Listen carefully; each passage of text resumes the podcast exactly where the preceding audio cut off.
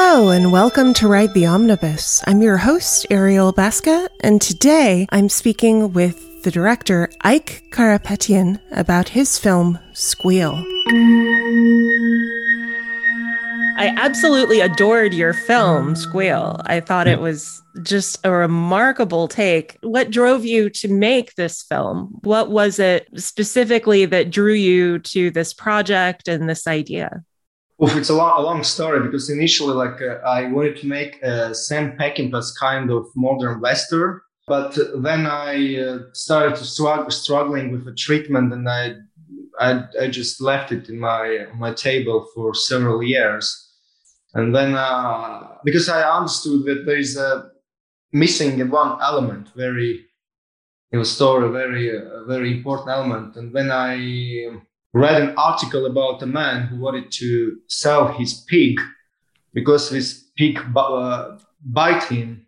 And that is why he wanted to but nobody wanted to buy him because he, he was a bit aggressive pig. And i answered that i need to add pig or piglet. Then uh, i came back to the story and started to rewrite and write and develop and and it transformed from a like Peckinpah kind of western to the fairy tale uh, sun is shining birds are singing and uh, beautiful landscapes and funny faces. And it's a remarkable story the way that you film it too i think because of the way that the music sets the tone in so many places. And it also feels very connected to y tu mama tambien for me as well because of the omniscient narrator that knows everything that's going to transpire in the future as well as what's going through people's heads in the present and i will uh, I, will uh, mm, reveal a secret to you yeah actually this film is very much inspired by stanley kubrick's uh, barry lyndon if you have seen that was the other point of inspiration I was about to ask about because it feels so painterly in certain segments. And obviously, the scene between Kirke and Sam at the end of the film feels a lot like the beginning of Barry Lyndon. And it's very, very tongue in cheek in so many different ways that are just beautiful to explore about the forks in the road that we take. But it's interesting watching it situated where it is in time. What was your thought on the time period in which it's supposed to take place?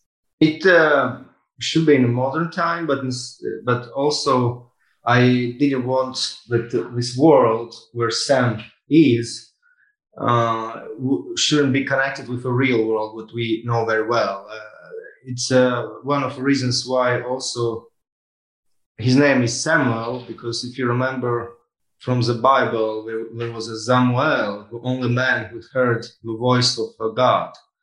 And uh, I thought that it could be like a good reference uh, for him uh, to to. We don't see in the film. Actually, we shot it, but they just cut it out.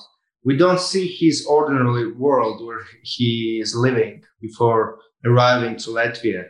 And um, and I understood it will be like more pure and uh, clean in terms of a perception of a story if we will dive in from the first second in this fairy tale world where there is a piglet in the woods and there is a guy who is looking for his father mm-hmm. and uh, it, it, it, it was like decision what i made in the cutting room so yeah so about the time period of course it's a modern time but uh, but it's not a modern world Mm-hmm. And it's very interesting too, looking at how it explores fairy tales. There are so many films from the Baltic states, particularly Estonia, that explore this fairy tale thing, like Kratt and November. And I don't know if those sort of fairy tale folk horror stories were also a point of inspiration. No, because you know, uh, November was based on a, on a folk.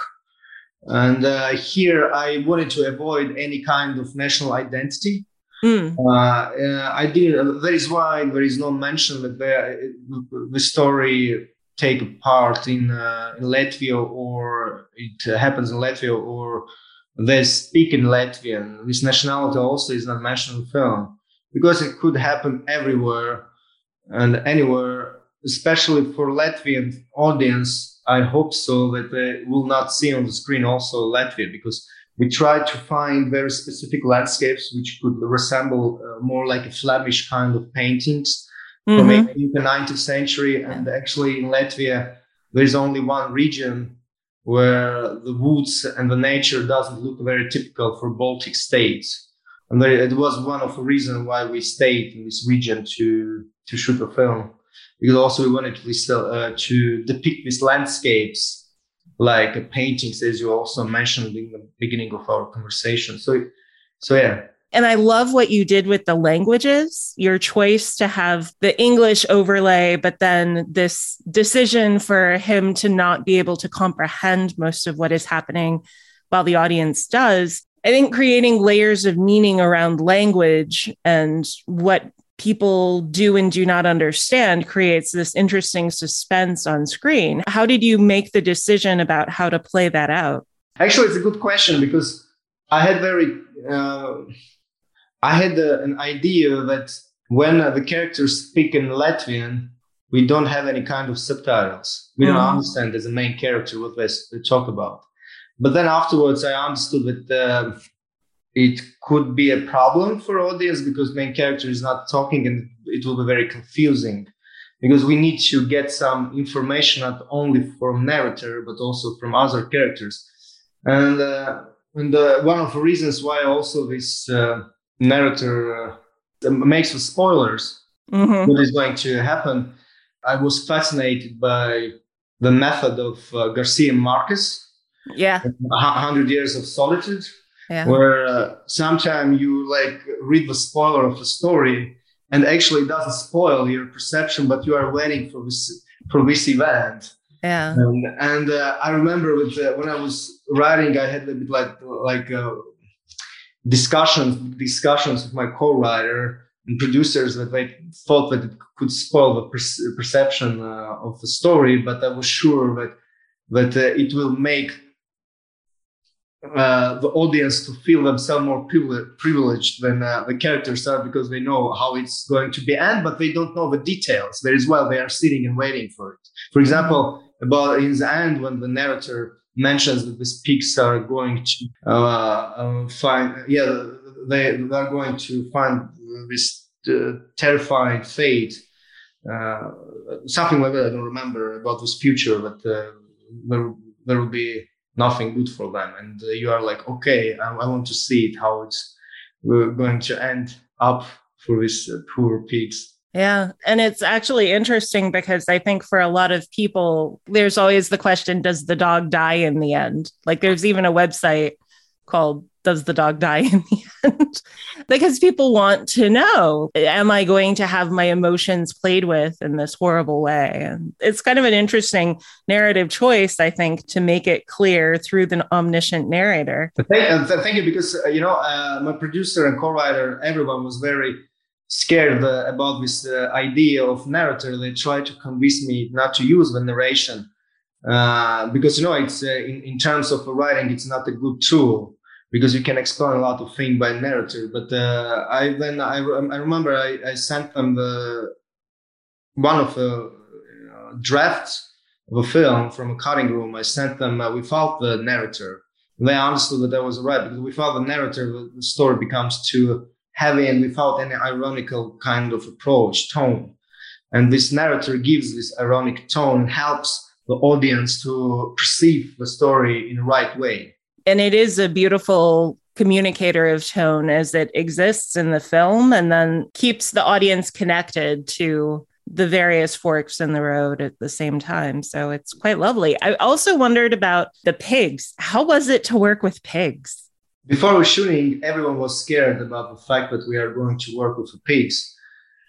I remember I told to my producer that, man, you will see that we are going to have more problems with the human beings than with the pigs. And actually, I was right. Uh, pigs are very smart, and uh, the first take they don't understand what is going on, and second take they remember everything. I mean, uh, I mean the big pigs. Piglets, of course, they are little kids. They're a bit dummy. Uh, that is why we had three piglets. If one of them is tired or something, we changed another piglet. But pigs, yeah, it's easier than the human beings. It's it will be my answer.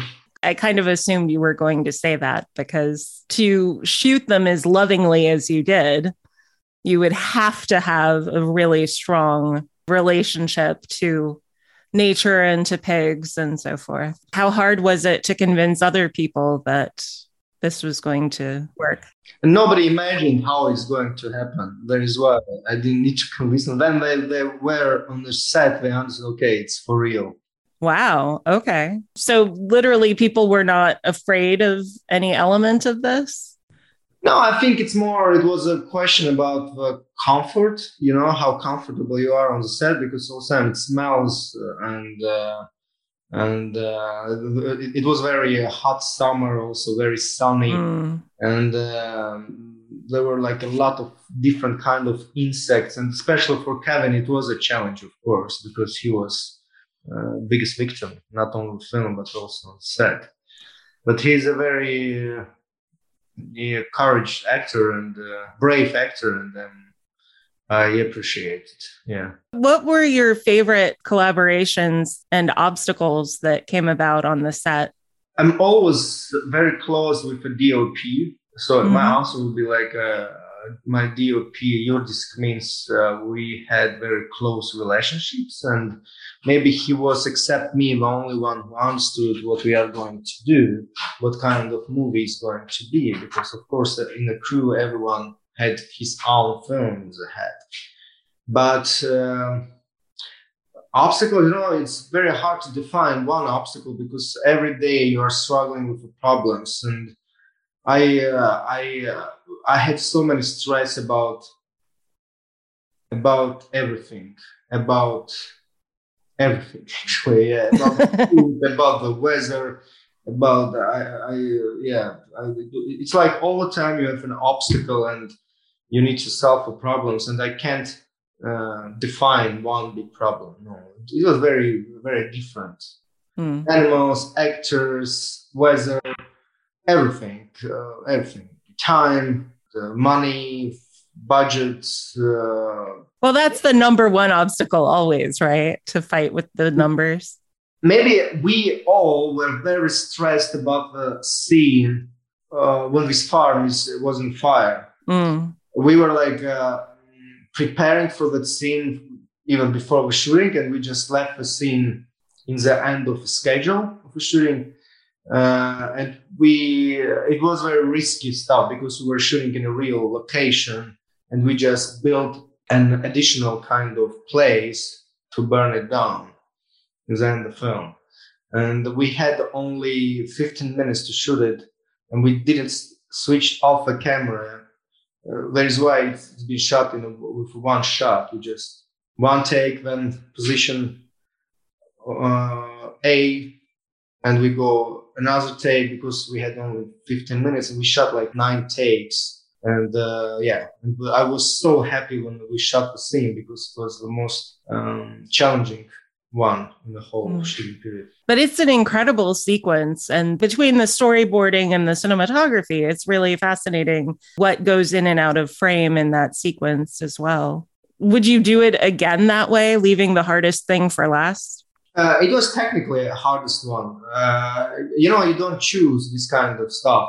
You just make a decision uh, because it's good for a film and you have less risks if we would uh, uh, burn down this place in the beginning of the shooting, so it means that we need to rebuild the whole location, and it uh, it would be like uh, it, it, would take a, lot of time and uh, and uh, resources. So, but in terms of actors, it's better to start with the hardest ones and then to to leave the easiest scenes and things in the end of the schedule of and how terrible that practicality dictates you can't do that. That makes it so much harder. You need to you need to accept it. Yeah. It's, yeah. you accept it yeah. And, uh, it's, and it's not the, the the worst thing what you can do on the street except, except for problems.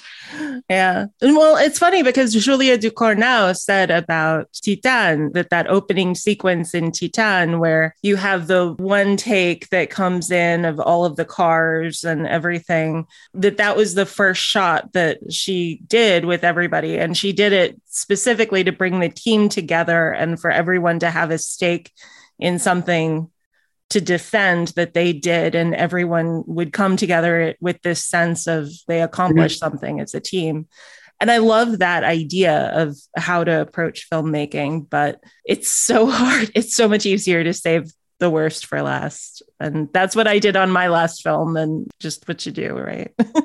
But it's uh, you know for me but it's very individual thing. For me, like the first shooting days are the worst ones because you try to find the language of the crew. You try mm-hmm. to find the way how you're going to work. You feel you think that you have a lot of time because it's like a first shooting days, and you make like a lot of takes. And then afterwards, when there you you have uh, like few days before the wrap, you understand that the last weeks you don't shoot like a 10 takes, but in a two, three takes, you solve all problems because you don't have a doubts. You are not afraid and you like may, uh, may uh, you are making decisions easier because you are tired, exhausted. And uh, also the film is whispering uh, to your ear what to do. I, I need to do this and this. And if you hear it, it becomes much easier after the second week of shooting to to but also it's very scary. I remember with my DOP at the beginning of shooting, we uh, promised to each other that uh, if one of us will hear the voice of a film, which will tell us what to do, we need to notice. We need to tell to each other, "Oh, the movie is talking to me," and uh, we were very scared that the movie is not going to talk with us after a second. We, uh, normally, it's it starts from second or third week so if a movie is not talking with you, it means that uh, the movie is dead. wow. I love that analogy, that idea that the movie is literally whispering in your ear. Thank you so much for this interview and for the film. It's a wonderful film. Thank you very much for good words and thank you for your time watching the film. Take good care and hopefully we will talk again someday. Yeah, yeah. Thank you. Bye. Bye. Thank you for listening. And thank you for taking a moment right now to reflect with me on the history of the land you are listening on now. Whether you are stuck in traffic or sitting in your office chair, take the time to look up whose traditional lands you are on now and what treaties govern those territories. I record this podcast on the site of land stolen from the Manahoac people. I am grateful to work on this land and I acknowledge that we need to protect and honor the history of the indigenous people from other tribal nations that have made innumerable contributions around the world. I share this in the hope that my listeners may join me in honoring our past, present, and future. Without this land, this earth, and each other, we are nothing. Before I go, please take 30 seconds now to leave us a five star review by clicking on support the show in the show notes. We don't want your money, we want your words. A simple RTO rocks my socks expands our reach and helps us keep bringing you great content. And connect with us on Instagram and Twitter where we are at Omnibus Ride. You can also visit our website, omnibusride.com, where you can go to dive deeper into our content and learn more about the show. A special thank you to our amazing editor, William Dass. We truly couldn't do what we do without him or Danielle. Be well, be safe, and keep in touch.